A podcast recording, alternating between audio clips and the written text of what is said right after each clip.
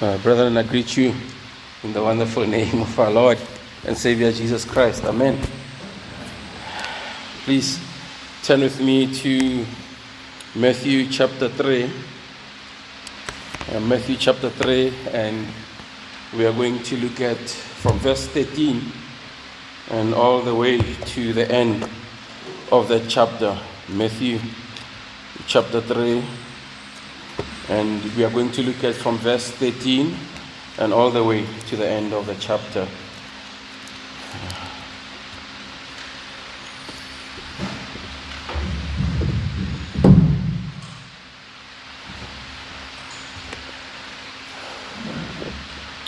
Then Jesus came from Galilee to Jordan, to John, to be baptized by him.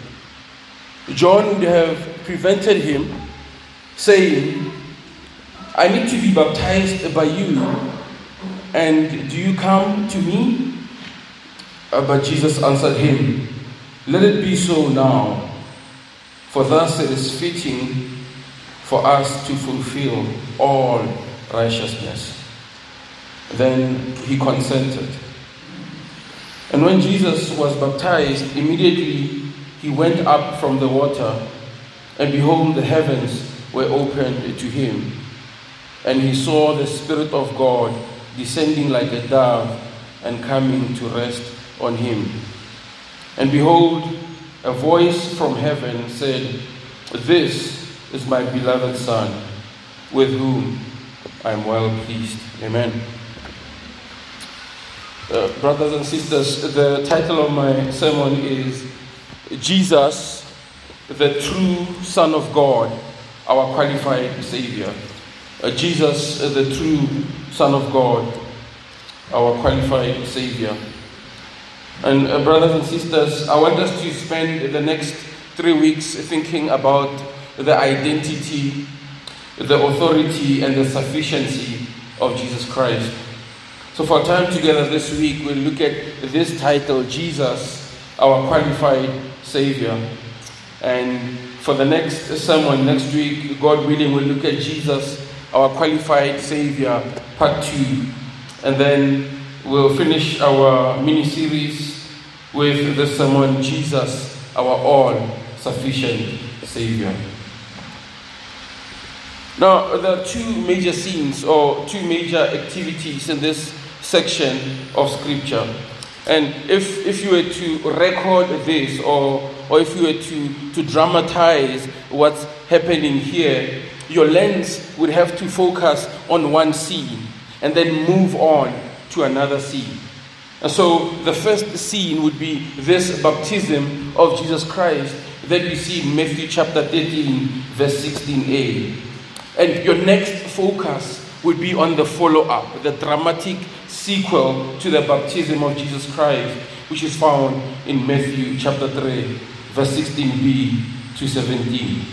And so, this is what I'm going to, to do this morning, brethren. This morning, I want us to make observations from the two scenes out of the baptism of Jesus Christ so that we can be confident in Jesus as our qualified and exclusive Savior. And so we're going to observe these two scenes the baptism of Jesus Christ and this dramatic sequel to the baptism of Jesus Christ and make key observations that will help us to see that Jesus is the true Son of God, our qualified and exclusive Savior. Now, scene one the baptism of Jesus Christ. And let's read this section uh, that captures this first scene. Matthew chapter 3, verse 13 to 16a. Then Jesus came from Galilee to Jordan to John to be baptized by him. John would have prevented him, saying, I need to be baptized by you, and do you come to me? But Jesus answered him, Let it be so now, for thus it is fitting for us to fulfill all righteousness. Then he consented, and Jesus was baptized. Now, brothers and sisters, what do we observe in this baptism of Jesus Christ? What are the key observations? What are the key things that we can pull out from this scene? What can we see? What can we observe? What do we see? Well, the first thing is that Jesus is humble. Jesus is humble. Jesus walks up to John and he says, You need to baptize me. But John wants to prevent him. You see, John understands hierarchy. John understands authority. John understands protocol. John understands that the one who is standing before him is the Word of God the Father. John understands that the one who stands before him is one who is from before the world began. You see, John has this understanding that this man who is asking to be baptized by him is one who knows every star and every planet, and he has fashioned them by his hand. John knows that this Jesus who stands before him is Jesus who holds creation together by the power of his voice. He knows that the skies declare his glory, and yet Jesus stands before John to be baptized. Brothers and sisters, the first act of the Messiah was to be humble. The first act of the Messiah was to be humble. It was not to declare himself as the glorious one. It was not to announce himself as this great one who is sent by God to save people. But his first act was to be humble. First Peter chapter 5, verse 6. Humble yourselves, therefore, under the mighty hand of God, and at the proper time he may exalt you. You see, the entire life of Jesus was marked by humility. See, his incarnation was an act of humility. His birth was an act of humility. His entire life was a life of, hum- of humility. He humbled himself all the way to the cross. Philippians 2, verse 8. He humbled himself by becoming obedient to death, even death on the cross.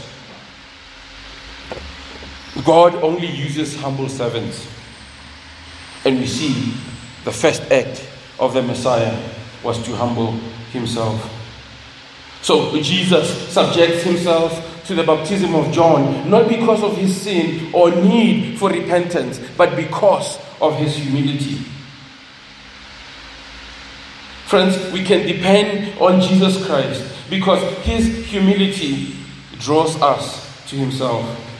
May his humility melt our pride. Well, how, how about you? This morning. Brothers and sisters, God will not work with one who is proud. The Proverbs 16 18 tells us that pride goes before destruction, a haughty spirit before the fall. Now, show me someone who is proud, I will show you their destination. According to Proverbs 16 18, their destiny is destruction. And we see here the first act of our Savior was to humble himself. Matthew 11 28, Jesus says this about himself Learn from me, for I am gentle and lowly in heart. This is the heart of a dependable Savior. Gentle and lowly. We are still observing this scene, the baptism of Jesus Christ, and we, are, we want to ask this question What else was Jesus signifying in his baptism? Look at verse 15. But Jesus answered him, Let it be so now, for thus it is fitting for us to fulfill all righteousness. It is fitting for us to fulfill all righteousness. So, the first thing that we see in the baptism of Jesus Christ is that Jesus is a humble Savior. The second thing that we see is that Jesus was being consecrated to his priestly work. You see, Jesus was not appearing before John as one who needs the baptism of repentance. He was appearing not as one who needs the baptism of repentance, but as one who is being set apart, one who's being consecrated to the work of a priest one who performs the work of the mediator, one who is to perform the task of the go in between, the one who stands between man and God. And, brothers and sisters, Numbers chapter 8 tells us exactly that that the priest would be consecrated to the work of the priesthood by the act of baptism. Numbers chapter 8, verse 5 And the Lord spoke to Moses, saying, Take the Levites from among the people of Israel and cleanse them. Do this, cleanse them, sprinkle the water of purification upon them. Numbers 8, verse 16 The priest will make atonement for the people of Israel, that there there may be no plague among the people of Israel when the people of Israel come near the sanctuary. You see, Jesus was being set apart for his priestly work, for, for his priestly work as the one who stands before man and God, as the one who mediates before sinners and a holy God, as the one who is set apart, who is consecrated, who is isolated, as the true mediator, the true Son of God, the real appointed Savior of man, Jesus, the humble priest. And third, Jesus was fulfilling God's promise to provide a priest for the people. Hebrews 5, verse 1, verse, Hebrews chapter 5, verse 5, it says, So also Christ did not exalt himself to be made a high priest, but was appointed by him who said to him, You are my son, today I have begotten you.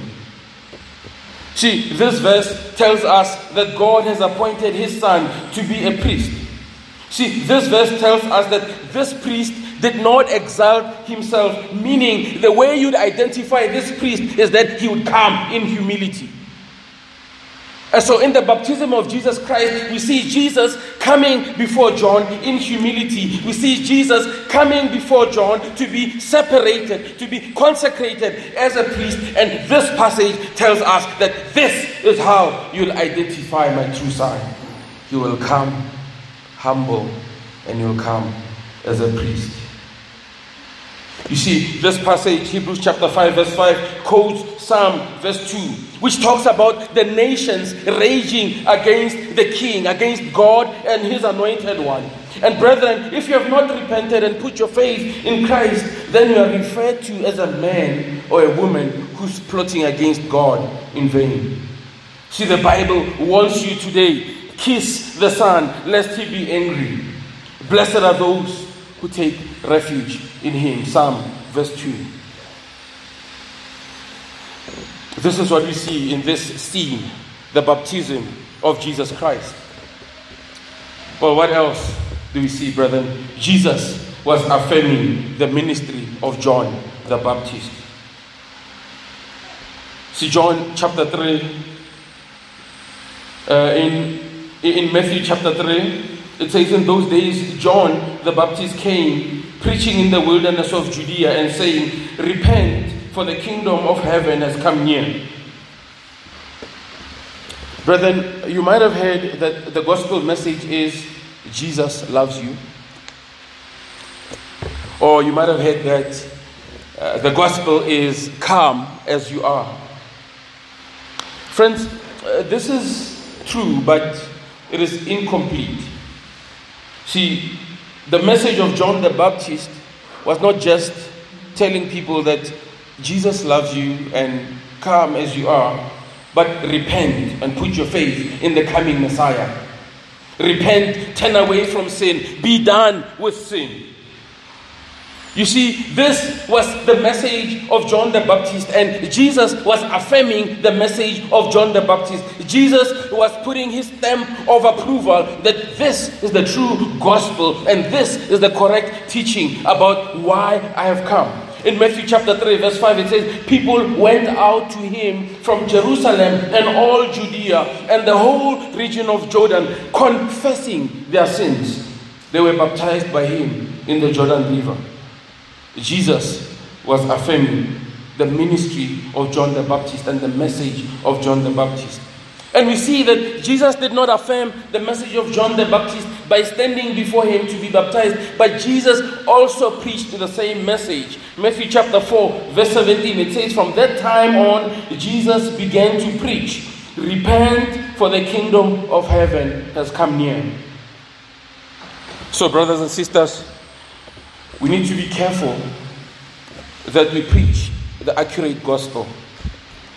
Never present Jesus who is love but no wrath. Never present a Jesus who welcomes sinners but never calls them to repentance. Never present a Jesus who is all merciful but has no demands upon people. See, the balanced message of the gospel is Jesus is love, but repent and put your trust and your faith in Him. So we saw that the baptism of Jesus shows us the humility of Jesus. It shows us the consecration of Jesus. It shows us fulfillment of prophecy. It shows us the affirmation of the message of repentance. Now we also see that in the message, in the, in the scene of the, the, the baptism of Jesus, we see a commitment made by Jesus to save sinners. We see a commitment made by Jesus to save sinners. We see Jesus making proclamations of salvation. We see the Lord Jesus making salvific proclamations. See verse 15. But Jesus answered, Let it be so now, for thus it is fitting for us to fulfill all righteousness. See, Jesus tells John, It is fitting that you baptize me so I can fulfill all righteousness. See, the act of baptism is necessary for the task that he has been sent to do. In the act of baptism, Jesus makes a few proclamations. See, in the act of baptism, Jesus proclaims that he identifies himself with sinners.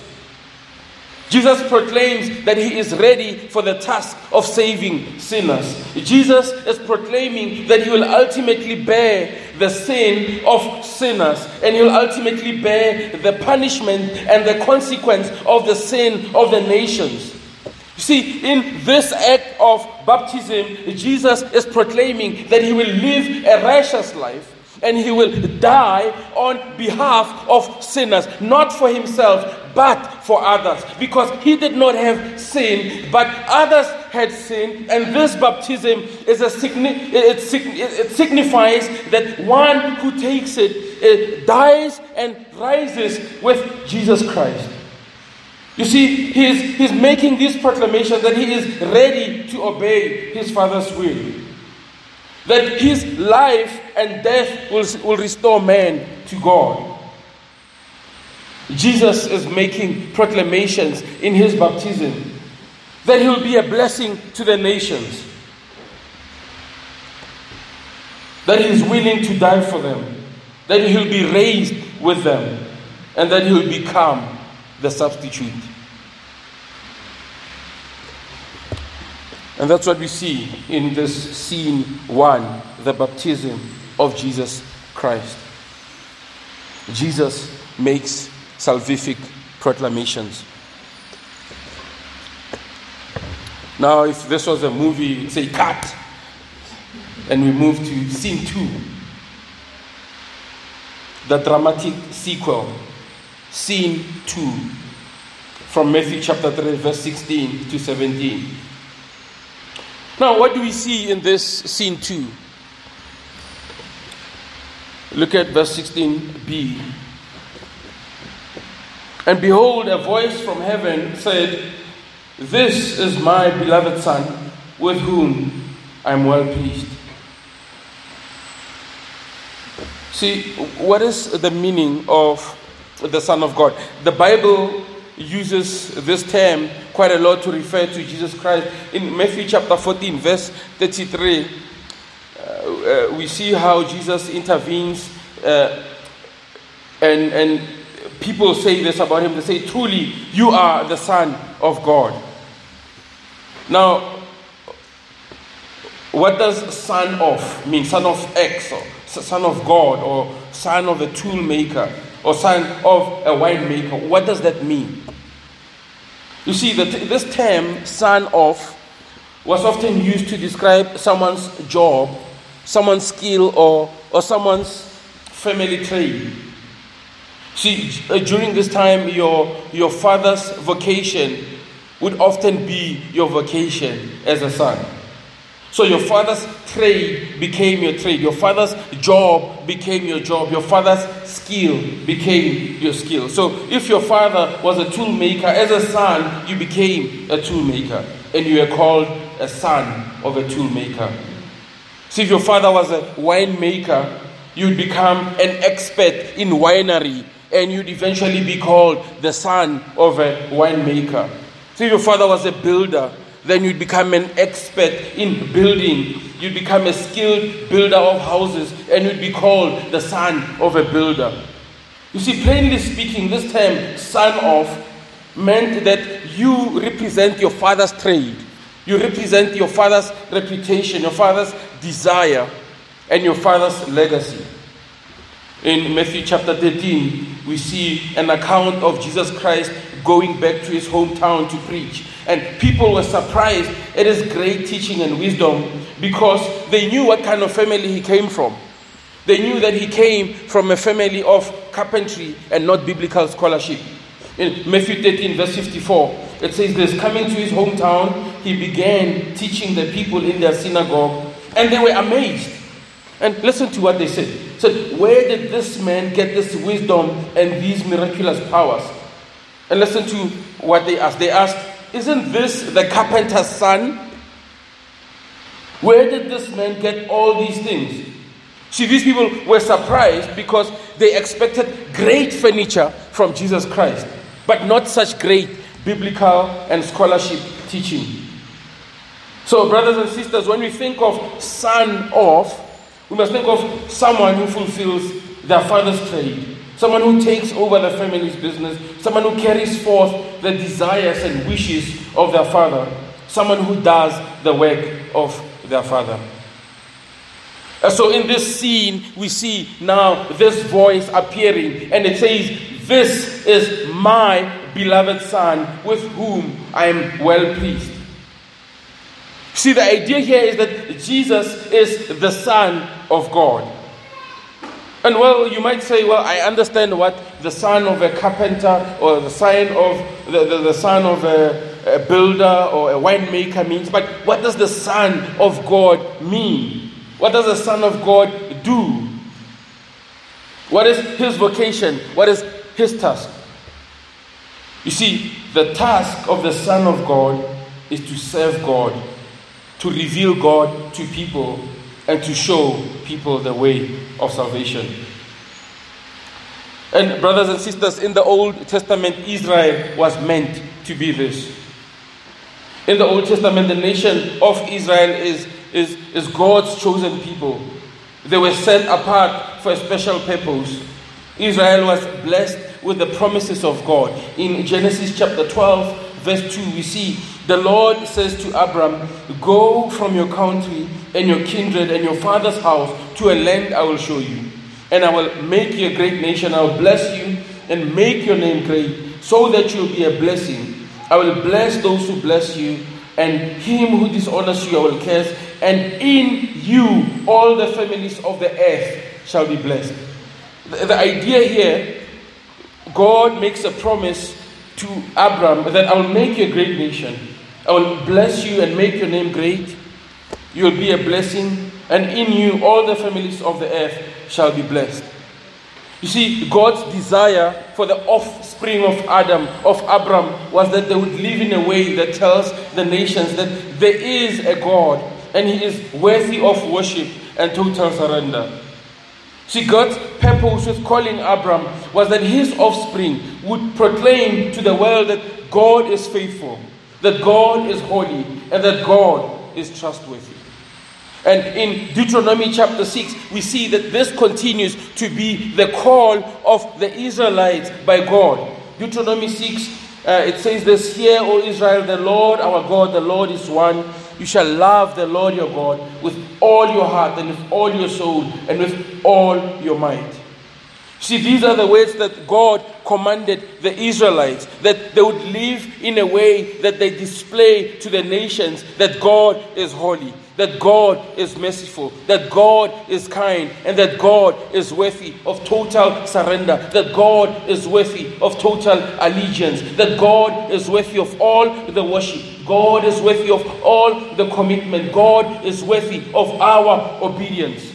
But Israel was not always faithful to God. Israel failed to live up to the standards of God. And even though God referred to Israel as, as my son, God referred to Israel as his son. But in Isaiah chapter 1, we see this lament when God looks at how Israel is behaving. And it says this Hear, O heavens, and give ear, O earth, for the Lord has spoken. Children have I reared and brought up, but they have rebelled against him. Isaiah chapter 1, verse 3 The ox knows its owner, and the donkey its master's crib. But Israel does not know. My people don't understand. Ah, sinful nation, a people laden with iniquity, offspring of evildoers Children who deal corruptly. They have forsaken the Lord. They have despised the Holy One of Israel. They are utterly estranged. You see, brothers and sisters, this is the pattern of the Old Testament. Israel is called the Son of God, is called out to represent God to the nations, but fails over and over again. So, what will happen to the promises of God. Will God forsake his covenant? Brothers and sisters, Matthew shows us that Jesus becomes this new and better Israel. Where Israel failed, Jesus rises triumphantly. Where Israel was weak, Jesus became dominant. Where Israel lacked, Jesus provided to the uttermost. And so in Matthew chapter 2, verse 15, Matthew cites he, he quotes a passage from Hosea and he applies it to Jesus.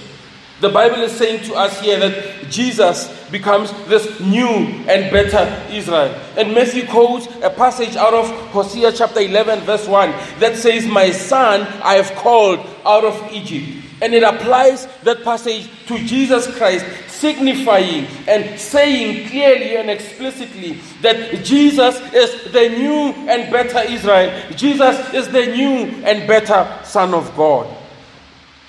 You see, what follows next is that we see the Spirit of God and the voice of God, the Father, coming together to affirm Jesus, putting their stamp of approval on the proclamations of Jesus Christ. What we see in the words of God is a public affirmation of Jesus as the Son of God, the one who fulfills his Father's desires. Friends, we hear these words This is my beloved Son, in whom I'm well pleased. These are words of approval. These are words of support. These are words of validation. And these are words of commendation. You see, these are words of commendation, words of validating. This is God Himself saying, This is my son. He represents me. He has come to fulfill my purposes. He has come to execute my covenant. He has come to accomplish my salvation. You see, this is God the Father saying, I'm in agreement with the proclamations of Jesus Christ. So when Jesus was making these proclamations in scene one, that as I'm being baptized here, I represent sinners, God the Father says, Yes, you will do that, my son, and you'll do that successfully.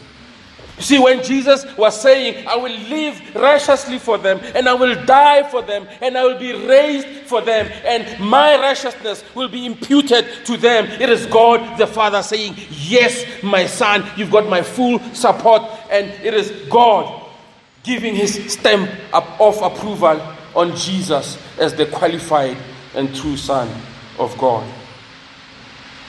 You see, friends, this is why, as a church, we insist on preaching Jesus and preaching Him exclusively as a Savior of all men. Jesus is not a Savior amongst others. Jesus is not one of the options to get saved. Jesus is the only God chosen, God ordained, God endorsed, and God supported Savior. Jesus is endorsed by God as the true Son of God who brings salvation. And this is our conviction. He alone brings peace to men. And this is what people desperately need today to be reconciled with God. Jesus Christ alone is the one who dispenses mercy and grace. He alone gives access to God. He alone removes our burdens. He alone provides salvation for man. And He alone has exclusive right to provide sinners access to God. Matthew 11 28. Come to me, all you who are weary and burdened, and I will give you rest. Brothers and sisters, Jesus Christ Himself is our captain. He is our armor, He's our strength, He's our victory. Jesus is hell's terror, His heaven's delight, and His earth's hope. Will you trust Him? Will you depend upon Him? Will you rest on His complete works? Will you seek only what pleases Him? Will you serve Him Will you proclaim His message? Will you, will you be confident in His mercy and provisions? Will you make Him your exclusive trust? Will you fight your doubts? When doubts attack you, will you fight back with Scripture? Will you strike back with Scripture and say, My Savior is God endorsed? It is God who said about Jesus, This is my beloved Son, in whom I'm well pleased. Pleased. And if I've put my trust in Him, no doubt can come against me. Will you put your faith in Him?